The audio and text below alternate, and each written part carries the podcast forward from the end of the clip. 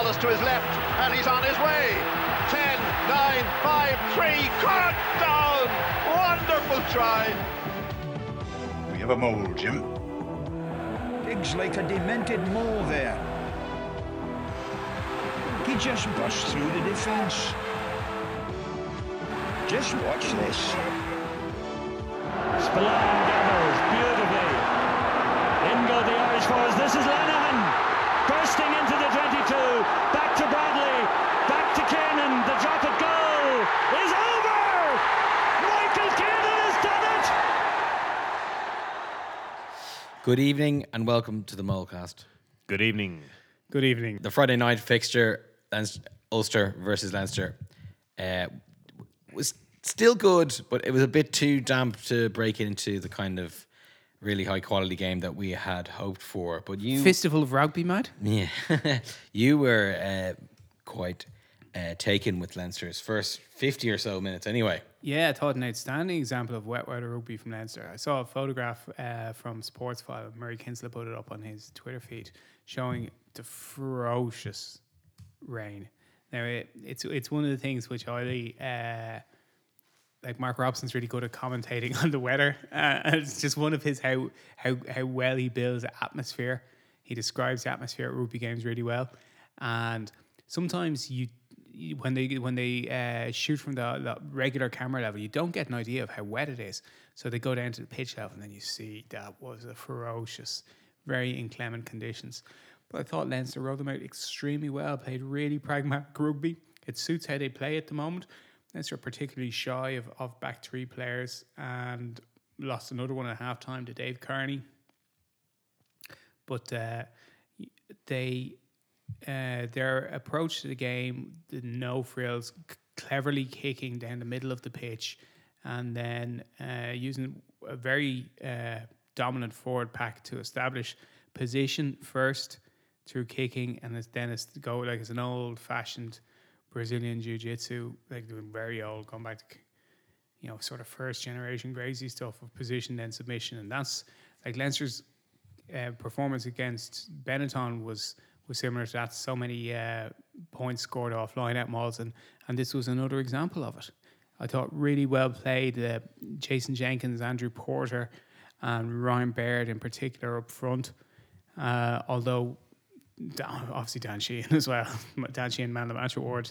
Um, and then while Luke McGrath occasionally fumbled the ball uh, and his his pass wasn't great, he does move. He he and Ross Byrne got the team playing in the right position. Uh, at, at 20 points to three, despite Ulster's late comeback, which was spirited. At 20 points to three, that game's over in those conditions. Like over, over. It was not sexy rugby though. It was. Uh, I mean, I, I I think it's very noticeable the impact that uh, Jenkins has made on the team. Amazing. Um, amazing in that for uh, uh, how obvious it was to so many people, and you can sort of convince yourself that if so many people think this is right, and so many people are wrong about so many things, they must be wrong about this. But you overthinking it, like that's that's what Leinster needed, and they got it. You know, this big right hand side second row who pushes really well in the scrum, who pushes really well in the maul, who's a great lifter. And uh, Jenkins in particular moves well around the pitch. He's just a bigger human. Like he doesn't look like a he doesn't look like a huge man until you see him beside other people. You know, not a trace of acromegaly or whatever that yoke is called. uh, we had made a couple of references to being excited about Aaron Sexton ahead of the game, and he ended up not having a great game at all. No. But that doesn't mean I'm not excited. Th- those weather conditions don't suit back three players. Like Michael Lowry didn't have a good game either. Michael Lowry's had a lot more time um, in the saddle, and the game didn't fall his way when he tried to bend it his way. He made mistakes. So that game, like no, very few outside backs are going to make that make it have a big game in in in that uh, in those weather conditions. Sexton is for him like it's just that is a classic learning experience. Don't try and do too much. Yeah, I was listening to the BBC. No, well, maybe Premier Sports commentary, I was flicking around between all three of them, to be honest. And uh, I settled on um, whatever had Stephen Ferris on it. I like Stephen Ferris. Uh, he really enjoys Ulster. Loves Ulster. but it had um, Luke Fitzgerald on it as well. And Luke uh, was, I think he's in, in good mood. I think he gets on with Ferris very well. Um, but he was just saying, it was like doing that classic for any young kids watching don't carry the ball in that hand because that's the one you're supposed to push the defender away with.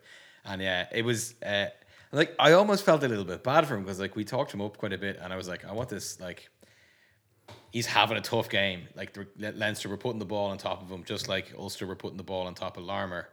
And uh, he was not doing particularly well underneath the high ball, and then he dropped the ball over the line, which doesn't mean you're a bad winger up in Ulster. As of no, but you know, I think it's only his. I I think it's like maybe his second or third start, and you know, even aside from that, he's had very few appearances. Like he's a real rookie. So um, yeah, it doesn't influence my opinion against him. He's got like this unbelievable blazing speed, which panics the shit out of defenders. I still remember when Leinster played uh, against Wasps in the Challenge Cup quarter final. oh yeah, Christian Wade. Wade. Christian Wade, like, jeez, you start going, don't give him the ball. Every time he got the ball, like he scorched, he scorched the shit out of Leinster, and it, it's genuinely like it's it's sort of panicky stations. Like your iWatch gives you a thing, you, you- you've got a heart rate of over 120 beats per minute, and you haven't moved in the last five minutes. You any thoughts on our, uh, the uh, Leinster win in Ulster? Um, just how how much better Leinster were with Jenkins on the pitch compared to James Ryan, and which I think James Ryan seems to get a lot of negative press. Um, so I wouldn't I wouldn't blame him. I don't I don't want to give that impression, but just just how much better Leinster were with Jenkins, like how, how much the game pretty suited him. But he moves well. Like that was one of the things that hit me from Munster. Like when he was coming back with Munster from one of numerous injuries, he, d- he never really got a run of games, but he used to try to offload. And he'd try to get his hands through tackles, and he'd, he'd make sort of like he'd he'd get himself in, in situations to run. It wouldn't work out for him because he didn't have he hadn't built up the relationship with the other players just through familiarity. But like he, he can move. He's he's mobile as well as being huge. Um, so I he seems to be just a, very positive signing for Leinster. Like exactly what they needed. Just a, like a big unit. Um, really solid. Gives gives Leinster a huge amount of ballast. Um, and should be mobile enough to to be able to adapt to a different game plan. But uh, you could sort of fall into the the trap of saying, "Oh, like Leinster's, like Leinster's, you know, the way that Leinster play, giving it the impression that Leinster are indulging themselves in attacking from their own 22, whereas Leinster are a very well drilled kicking team and have been for a number of years. Like this isn't, uh, you know, that it's probably with the the dearth of back three players that they've had to emphasize it, but really for the last four seasons, I think Leinster have been very prescriptive about where they kick and playing a territory based game and de risking a lot of the de risking the opposition, just sort of saying like they're not going to score against us from from their half and we're going to play a pressure game. And I, I think like Leo uh, Leo talks like I noticed from reading articles with a view to, and particularly interviews with a view to taking out what the coach says. Leo talks expansively about uh, when he's asked about questions. He he sort of seems like he's saying nothing because he tends to sort of not talk directly to the question that he's asked, but he does talk expansively about whatever he wants to talk about. Um, frequently in in in uh, press conferences. So I, I, I, they just very um, very determined of what they want to do and very very aware of using scoreboard pressure, using territorial pressure, and, and applying pressure to the opposition. Um, as a means to being like consistently difficult to beat uh, against all forms of opposition. And I suppose a lot of the coverage of Leinster is about how they can't get past a certain type of team, be it like a Will Skelton fueled or a very set piece. And we sort of talked to this that like the manner in which Leinster have lost has varied. It's it's just that it's the way that all rugby teams lose. It's like you, you come up against a really good pack, and you typically struggle in the set piece. That that's that's the that's the way it works. Or you come up against a team that has home advantage, and uh, you know decisions don't go away your way. You know because the referee is, is is human. So, but but typically, you know you lose in the forwards. So, did Leo go on at length when he was not asked about it about signing a back three medical joker from somewhere?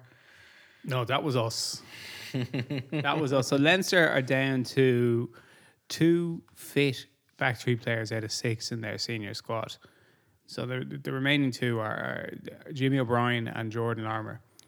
Tommy O'Brien is out for months yet with an ACL rehab.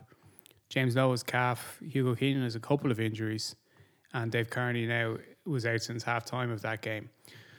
And with the wealth of wingers in Ireland, uh, which we can go through, you know, Stockdale, Baloucoune, Earls, Conway, Hansen, Larmour Lowe, like there's no real need and there's no likelihood of a player emerging from the blue to become a, an Irish winger in the next like three, four, five months.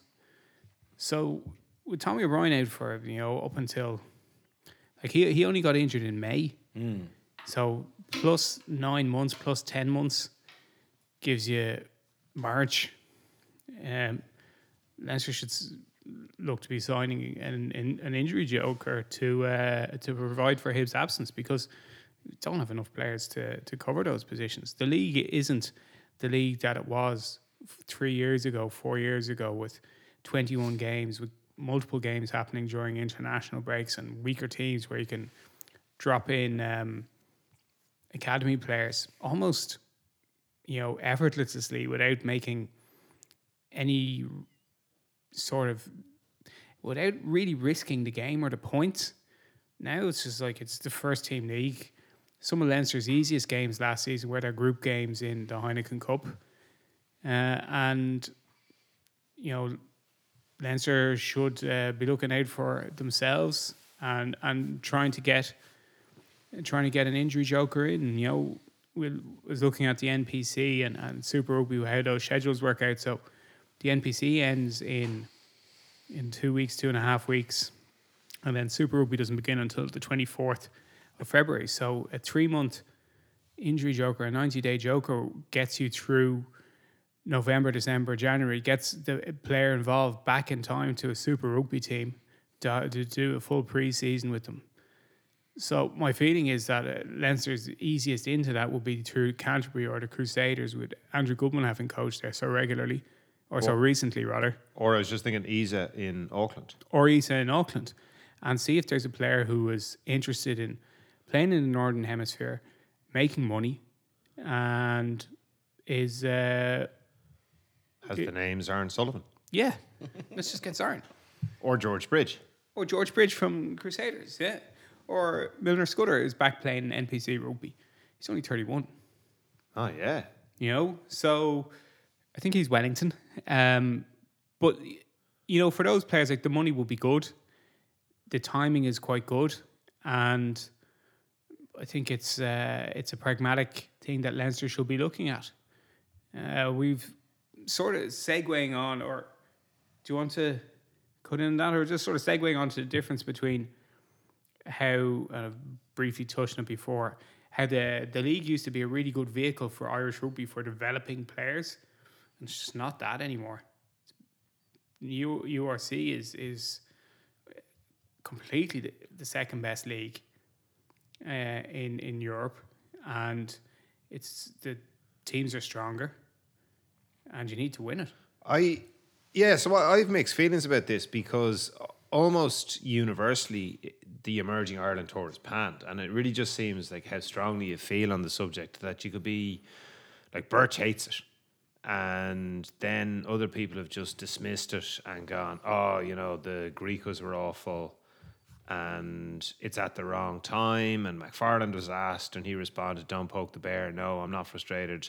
I'm glad they're getting the opportunity in South Africa to put their names forward for the World Cup." And the way it's like the way I've heard it discussed was that nearly all the Ulster players on that tour would have been involved against Leinster, and they would have been the better for it. And I'm kind of thinking to myself, would they? Probably with Ulster, yeah, maybe a few of them would, but like Irish rugby does have, um, there's competition for the places. There's going to be more and more people at a senior level who are available to play for the provinces at first time. So like the young guys aren't going to get that much opportunity. Now, it may be that um, let me just say I love the emerging tour. I know you do. I am I am the only person that does, but I love it. I think it's great that there's matches on. I think on a like on a Friday lunchtime. I think it's Tomorrow great lunchtime? that tomorrow lun- well tomorrow afternoon is four o'clock. Oh, okay. I think it's great that um, Crowley is getting to start for for, and I think it's absolutely symptomatic of rugby all over the place. If you're coaching a junior team like or a seconds team in the club, you get dicked on by the firsts. If you're coaching the firsts in a club, a first division club, you get dicked on by the professional game. Mm-hmm. If you are coaching a province, you get dicked on by the national game, right? This is like you need to be told this. It's it's like needing to be told that the team that goes forward always gets decisions from the referee, mm. particularly if they're playing at home. Like this is just an immutable law. So, but also, I think you have to you have to bear in mind something that you've been saying about the number of subs and like who influences this, and it's coaches, and particularly in the area that we that we live in, um, the amount of prominence. So I, I was talking before we started recording about looking, or maybe when we were recording, about looking to interviews and what does the coach say? And mm-hmm. I, I'll, I'll I'll take a note occasionally and I'll sort of say right like you know I'll comment about this at some stage or I'll build up a record of what he's talking about. But it's always the coach. It's always the manager. And the reason for that is that it's it's it's taken from football. And the reason for that is that it's mandated in the premiership that the manager goes and does an interview it's mandated it's, it's part of Sky's broadcasting it's part of their deal with the premiership and it has been since the premiership was initiated now BT have obviously come in and started broadcasting You're talking about the Premier League. the Premier rather than League. Sorry, the, Premiership, sorry, sorry. is The Premier. League, the football, right? So, so it's like from Ferguson, Wenger, through Mourinho, and so on and so on and so on to, to Pep. Um, football managers are mini celebrities because they're, they're constantly on TV talking about this and that and whatever because they're contractually mandated to. So they have this influence in the media, and it's like that with coaches. So, like, Birch is firmly from the coach viewpoint of I do not want anybody coming in and stealing all my mm-hmm. players midway through the season, and like no coach is is going to support that. So. In the media, I, I believe the media is influenced by the coaches. The coaches are gone. there's absolutely no way I want anybody coming in and taking my players. So this is a bad thing. But you look at it and you go, well, Jack Crowley was absolutely savage for the emerging team. Mm. And actually, the Griquas are quite an awkward team to play against. And I was there going, like, 25 years ago, Ireland would have lost that match because the Griquas are bigger than them, they're stronger than them, they're playing at home, and it's really just a matter of time before we buckle. Whereas you see an Irish team that's young and professionally trained and is equipped with skills and are more intelligent, for want of a better word, like know how to play the game in the right part of the pitch, play it tight, know what they're trying to do as a team are well organised and they put 50 points on them. And then you mm-hmm. said, well, well, the Griquas are absolutely awful. Now, they weren't absolutely awful. They were shy of the sort of savvy that a top class team need. But two of the things in particular that Crowley did, and obviously I'm a huge Crowley fan, mm. just spoke to me of this innate footballing intelligence or learned footballing intelligence, whatever you want to put it. One was the the chip through that he put in, where he took it to the line, and you're thinking to yourself, I don't know what this guy's going to do. Yeah. Diagonal grubber. The diagonal grubber that sat brilliant. up, that sat up, but he he took the ball, he ran at them. Yeah. And you're sort of going, is he going to take on the defence himself, or is he going to make a short pass, or is he going to put the grubber through? And it's like Dan Carter. Like I'll make that comparison. Like with Carter there, nothing that he did seemed to be outrageous in his second coming after like I, like he was outrageous against the Lions in 2005 but then when he was coming back when he come back from his injury post 2011 he always seemed to do something fairly straightforward the thing was you never knew what he was going to do until he got up to the defense you didn't know if he was going to take you on you didn't know if he was going to pass long or short and you didn't know if he was going to kick and he was like that every single time he got the ball so to be able to do that as a fly half is a tremendous challenge to a defense because you don't know what it is that you're setting up against. The other thing that, that caught my imagination was Ireland got a penalty. They, they played advantage. The referee, of course, he did, as we talked about last week. And the ball came back off a bounce, and it was it was put back to Crowley just like that.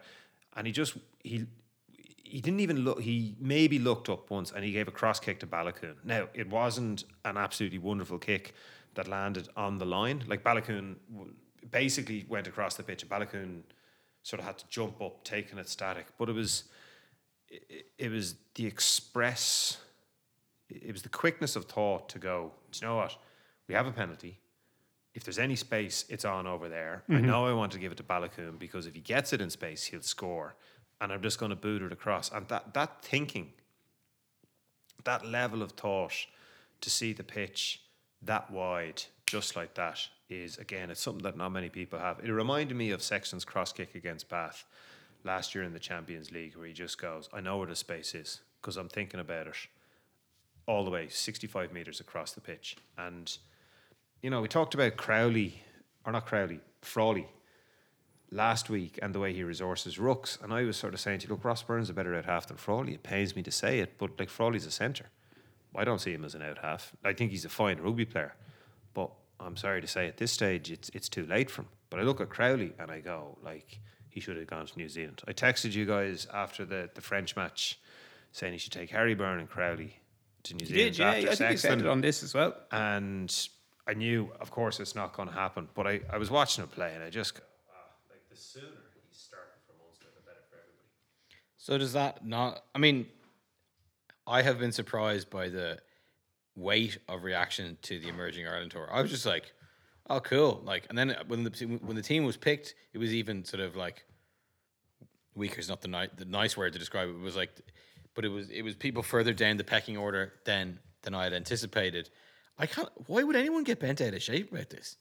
What are the, these guys who are not the main players of the provinces are going to miss games for games against Zebra and away at Dragons. And Leinster, like Ulster, are the hardest affected. Um, but I thought that replacement hooker that came on for Ulster played really well. So you're sort of saying, "Oh, Andrew, yeah, he did play Tom well." Tom Stewart really missed out, and you're going, yeah, like well, maybe he did, but like he's he's going to get two and a bit matches in South Africa. Like he's so Rob Herring got injured. Like all things being equal, he was going to get half an hour against Leinster. Like there wasn't the Rob Herring getting injured wasn't the plan. Mm. And the guy who came on for Rob Herring played well. So like I, I don't feel that Ulster got cheated there. They missed Baloucoune. Yeah. Yeah, Like without a doubt, you miss Baloucoune. But I, I think any team in Ireland would, would miss Baloucoune. yeah, Leinster would miss him. Hmm. Yeah. Um, What did Gerry you? Thornley, Gerry Thornley came out against it today. I don't know if you saw his I, I Irish did. Times article. I don't know Yeah. if I finished it, but yeah. Um, and uh, like I'm, I'm, I'm sort of on on there. Like I, I'd like Leinster to have you know Jamie Osborne, for example. Leinster are in his in his article he states fairly like Leinster are probably the least affected. Normally we lose loads of players to an Ireland squad, and in this one it's more or less, you know, it's a three way split between Ulster, Munster, Leinster, and and then Connacht have some players out. You suggested to us that potentially they might have been better served playing this tour in November. Yeah, they, they would have been because there aren't. It was Hugo that suggested it. Like there mm. aren't league matches during November, so like it's it's it's set up for an international break. So then you go, well, there you go. There's a perfect window to bring a group of lads over, or you could play against other touring teams, and you don't have to be playing against. Like if you're playing South Africa on Saturday, it doesn't have to be the second string Springboks. Like if if Australia are in London they can come over and play us like on a Wednesday. It's it's not ideal because you have to fly over, you have to fly back. They won't be available for training. But then you go like, sure, they're getting matches.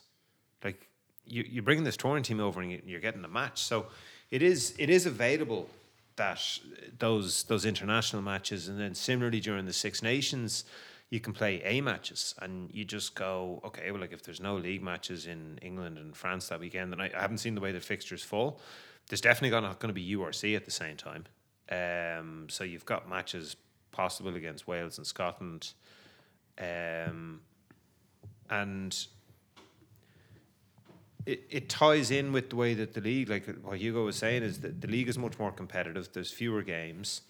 Um, they're not played in, in. You're not playing during an international window, so you, far more often you're far more likely to be able for your first fifteen to play consistently, far more frequently, or members of your first twenty three say are going to play far more minutes, far more consistently.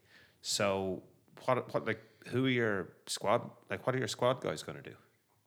Yeah, because like I was looking at this in a little bit more detail. You know, it's a 22 game regular season in for URC teams, so it's 18 games in the league and four games in the cup. Uh, if you you can, if you're say second row, say Ross Molony, you can start all 22 of those games. If you go the full 80 and half of them and go 60 minutes and replace for the last 20 the other half, you're still under 1500 minutes on the season.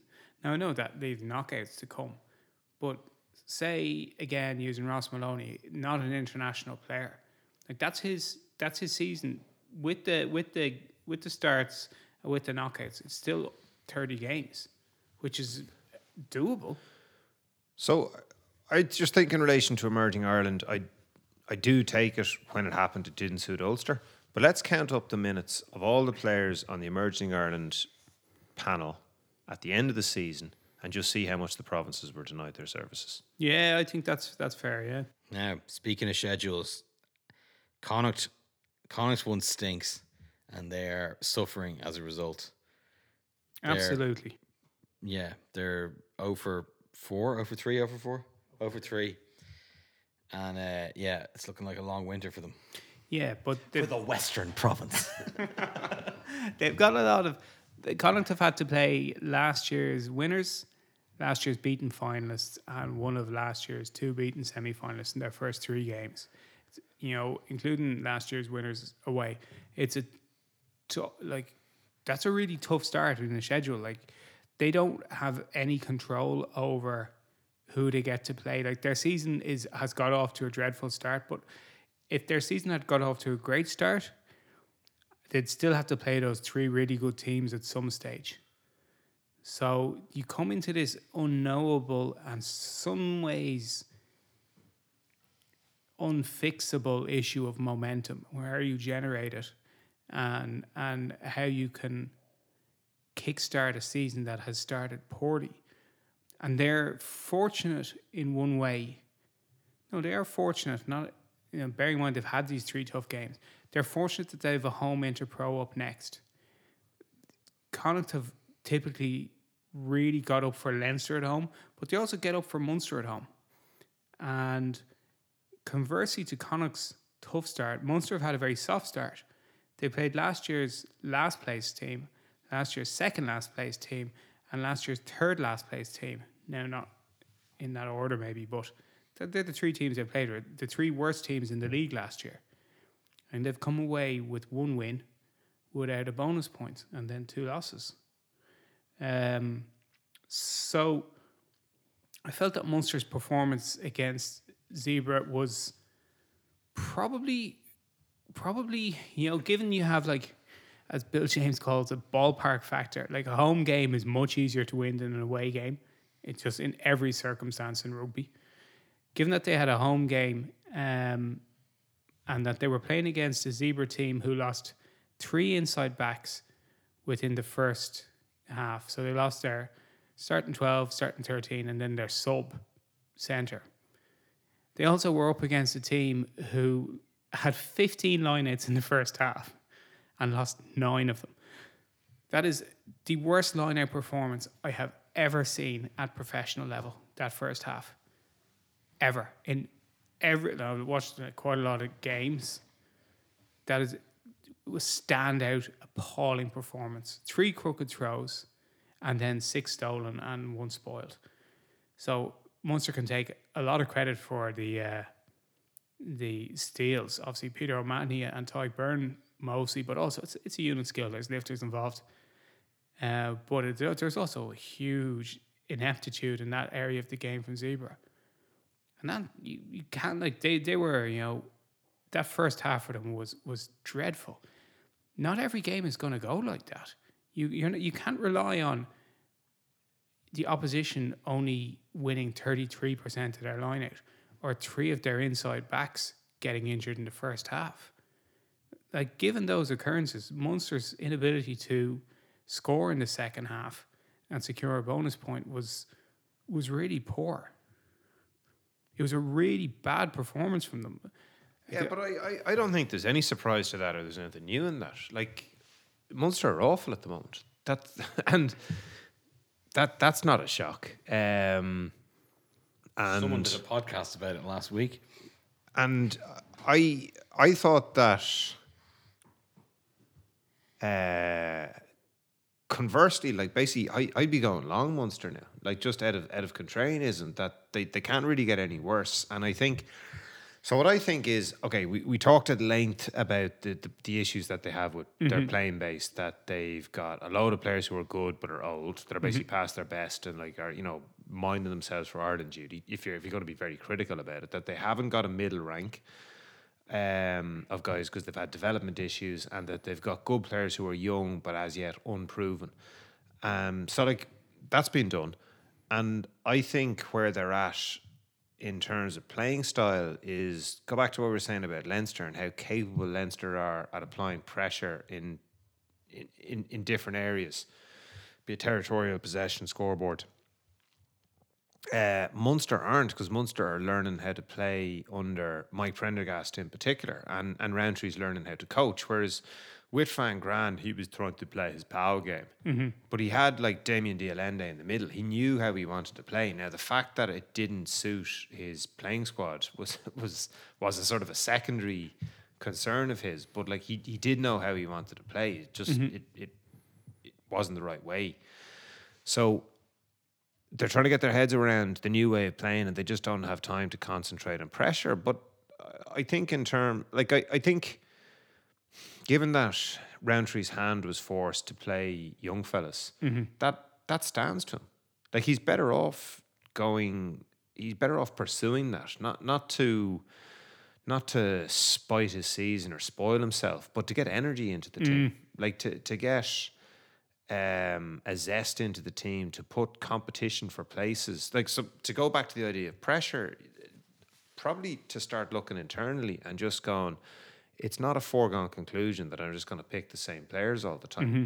It's that if you play well, you'll get picked. Whereas I have the feeling under Van Graan, it really didn't matter who played well. Uh, he was going to pick the same guys anyway, mm-hmm. and that's no use for your squad because guys lose interest. Guys, guys just they just dial out. Like in, in both ways. Like the mm-hmm. guys who are going to get picked are going, well, I'm going to get picked anyway, and the guys who aren't going to get picked goes, well, I'm not going to get picked. Like selection is the greatest skill and it's the greatest power that a coach, stroke director of rugby has week in, week out, all the way through the season. And this this is interesting that you, bring that up. Connacht, Connacht have had a, a a tough start, but they've also like, irrespective of the strength of the schedule, they haven't played well. So they've gone with Andy Friend now as director of rugby, and Wilkins as as coach. His first season as as coach, and you know there shouldn't be um, there shouldn't be as much of a learning curve there. And yet it seems like this team is is sort of all over the place. Speaking of schedules, I can't help but notice. I was just doing some uh, mid podcast research there. And Leinster, once again, have the uh, last two regular season games are their two South African games. uh, trips. There are two games in South Africa, one trip, I presume, one come back in between. Um, is there is that a set in stone thing, or is it supposedly random each year? Don't know, but it makes the case for getting as many wins as possible, playing your strongest team as possible early in the season and building up the points like they did last year. Makes that really important. You don't want to be going down in the middle of like trying to play in knockout games in Europe and having to send uh, your full team down to collect points so you can get out into a favourable uh, position in the draw in in the league as well. Yeah, it just. It, I mean, I just felt for Connacht starting with two away games, um, against the champions in particular, in that lovely stadium. In a looks like it was in a nature reserve. Or something like that. It's like, oh, what a great place to play rugby. Although you're definitely going to get beaten. um, but I just felt for them. You know, starting the season down in South Africa it seems just like the short straw, and whereas Leinster are playing the Bulls, and who are they playing The week Lions. Before? Uh, So they're playing the Lions last and the Bulls before that in the in at the end of the season. I think it's the Lions and then the Bulls um, in April, and it, it just, I think, I, I mean, I'm, I'd be confident Leinster will probably have the points they need to be secure in a good draw by that stage. Um, maybe not, you know, top the table seed, but I don't know. There's just something curious about that. Maybe there needs to be more transparency about when you do those away trips, and maybe it needs to rotate around the league. I think that's a good point. Like I don't, I know that there was some. There's always, there used to be always uh, bargaining around where who wanted fixtures when, and, and the one that springs to mind was Ulster didn't want fixtures on Sunday. Um, I'm sure Leinster wanted fixtures on Saturday as well, you know. But there used to be, you know, that the the league would propose and uh, essentially the teams would dispose of of whatever fixtures, and everyone, you know, you have to settle on a fixture list at the end.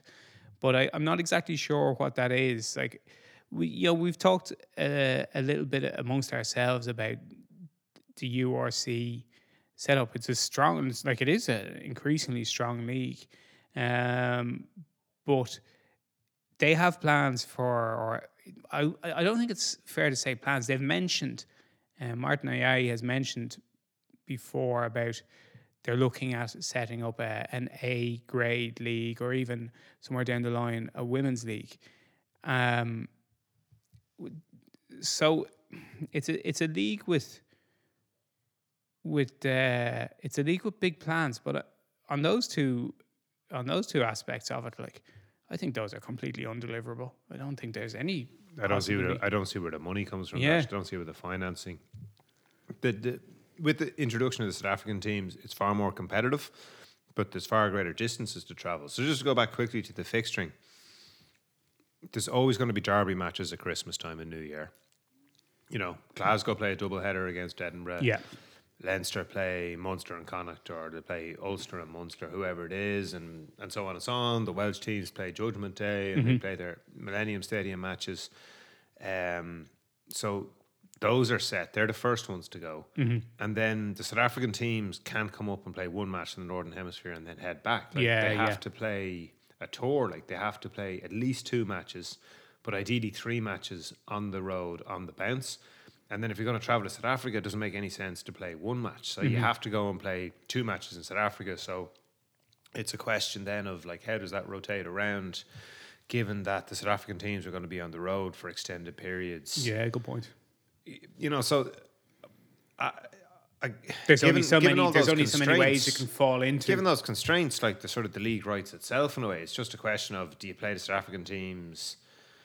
Uh, not so, like at the beginning or the at the end. And I suppose for Connacht, it's at the beginning. It, like you can obviously play them in the middle, but um, I think there's there's a number of constraints and parameters that have to be fulfilled. That just means this is the way that the the league falls. No, it was just something I was Yeah. curious about. I just because I, I hadn't I hadn't checked in in detail, um, and I remember just thinking last year that it was like it was Leinster had I guess um, they had done the work earlier in the season, getting the points they needed to be able to afford themselves the opportunity to send down a very inexperienced team to South Africa, which then produced two very exciting games, got two losing bonus points, and secured the top seed.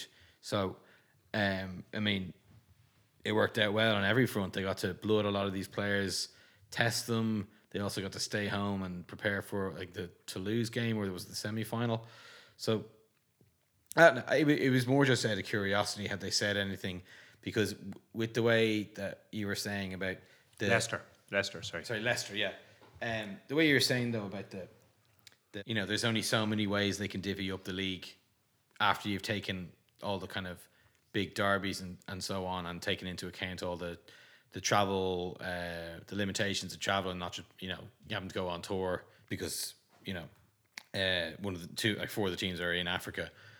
Yeah, I don't know. It it's just it just seems like a lot of the other elements of it of the league that were kind of previously well established. And yeah, well, it's more like that they were they, they, they become norms because they were shared between the four, you know, smaller um, unions in Yeah. Europe, and as we said, it was sort of it was always working as a development league, and, and they're all centralized unions.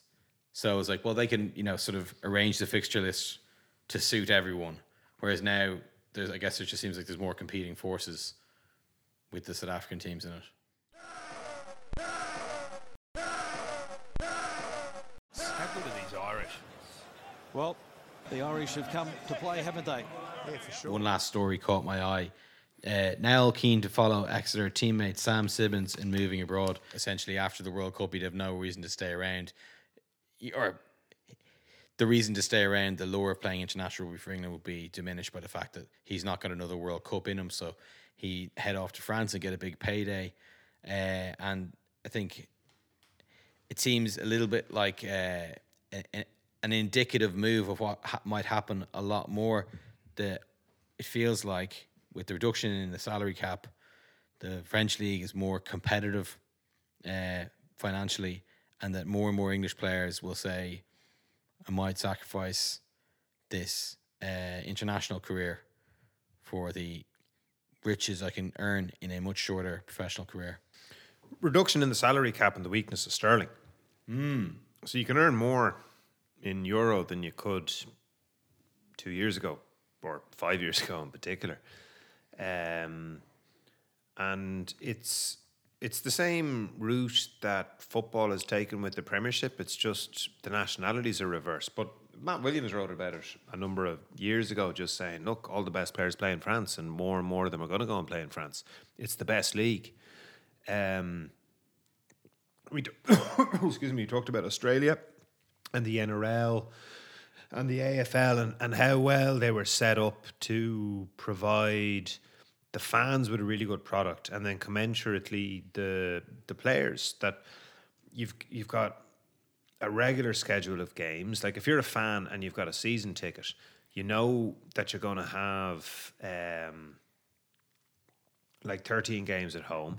You know that you've got the opportunity to follow your team because the transportation network is good. A lot of the matches are, are local enough. Like ru- rugby is predominantly played in the south, albeit like the two Parisian teams are, are there as well. But like, I mean, across, you know, below the Loire, there, and it's, it's, particularly because it's sort of easier to travel north south in France. Like it's you're not necessarily going to go over and play in the east if you're from the west, but if you're on the west of France, it's very easy to get to all the rest of the the western matches. Um, so it's it's viable. It's viable to follow a team as a fan, which means you've got much fuller attendance, which means that there's a better buzz. You've got cash coming in if you're a club, and it also makes it more appealing to uh, broadcasters because it's a better product and there's better atmosphere to it. So France is set up to be the dominant. It already is the dominant league in Europe. It's just set up to uh, enhance that. But the bulwark against that has been that Irish, uh, the IRFU have institu- instituted a rule after Johnny Sexton went to Paris saying you won't get picked, an, un- an unspoken rule, but definitely a rule nonetheless. You won't get you won't get you won't get picked for Ireland squads if you're playing abroad. Well, so do, so so does England. and so does the RFU, and that's been the bulwark against France, like hoovering up all the talent. He would say. Yeah, so I mean, like Nowell and Simmonds are are towards the end of their careers, and the the question is, who blinks first? Like, will a will a player leave England? Um, who's the who's the out half for Harlequins? Who's- Marcus Smith. Marcus Smith. What happens if Marcus Smith goes? Plays for Racing. Uh, w- will they blink, or will they just go? No, no, we've we've enough players coming through, and he's welcome to take his chances. So, I guess that's really the question for English rugby because, like Jack Nowell's time, best his best years are behind him. but it just makes the the top fourteen, the top couture,s uh, even more attractive. Yeah, Simmonds, Simmonds, like he was never an Eddie Jones favorite. Yeah, he played some games for England, um, but he was never an Eddie Jones favorite. He's he's actually I think only twenty seven or twenty eight, um, so he, he he could have four or five years ahead of him in in Montpellier and make you know a good bit more than he's he's earning at Exeter, and you know he, he mightn't be losing out on anything you know, because it is like it, the lure of staying in England is that you get to play for the international team, and and he mightn't be picked for the. It's not like he's throwing aside a burgeoning international career. He's not having to make that decision. He's just thinking to himself like, I don't get paid for England anyway. I could probably make twice as much as as what I'm earning, and like Exeter are a good club. It's not like he's he's leaving Worcester or something like that, but. Uh, the top 14 is just a much bigger league than the Premiership. I do struggle though to understand just how the Premiership is struggling. So struggle, struggle. Um, I think bouncing around broadcasters hasn't helped them. I, I think BT actually do a good job. So do Sky, I. Sky did a good job before that, and then compounding that that if you're a rugby fan, you don't know what channel the European matches are going to go on. So you sort of say to yourself, do I need to get the two subscriptions or do I just not bother with any of them? And you go, to be honest, I'm just not going to bother with any of them because to watch it properly, I need to pay for two of them.